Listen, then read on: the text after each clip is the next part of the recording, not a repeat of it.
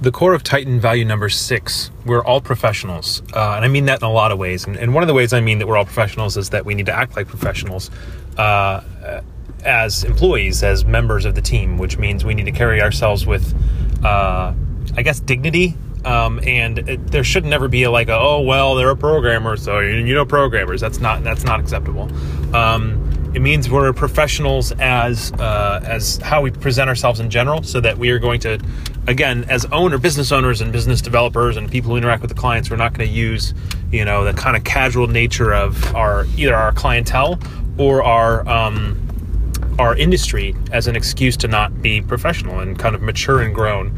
Um, however, um, it also means that uh, you know it, it also means that if people try to treat us uh, poorly um, because they see that we're young or that we, you know, well, we're just as developers or whatever, um, and you know, try to treat us as if, well, they just get to tell us what to do, right? They're in charge, and we better listen. Um, that's not how you treat professionals who you respect, right? So that's another one.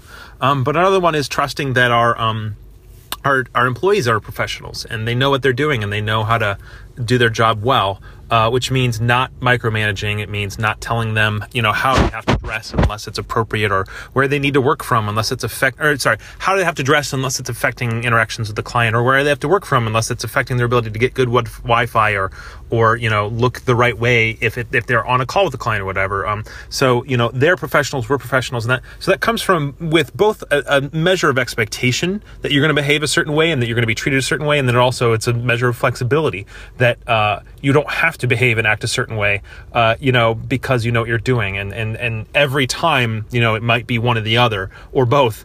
Um, so the biggest question in each context just comes down to like, what is, you know, what is we're all professionals here kind of lend towards how we're going to approach our employees or the people we're working with or, or how we expect to be treated.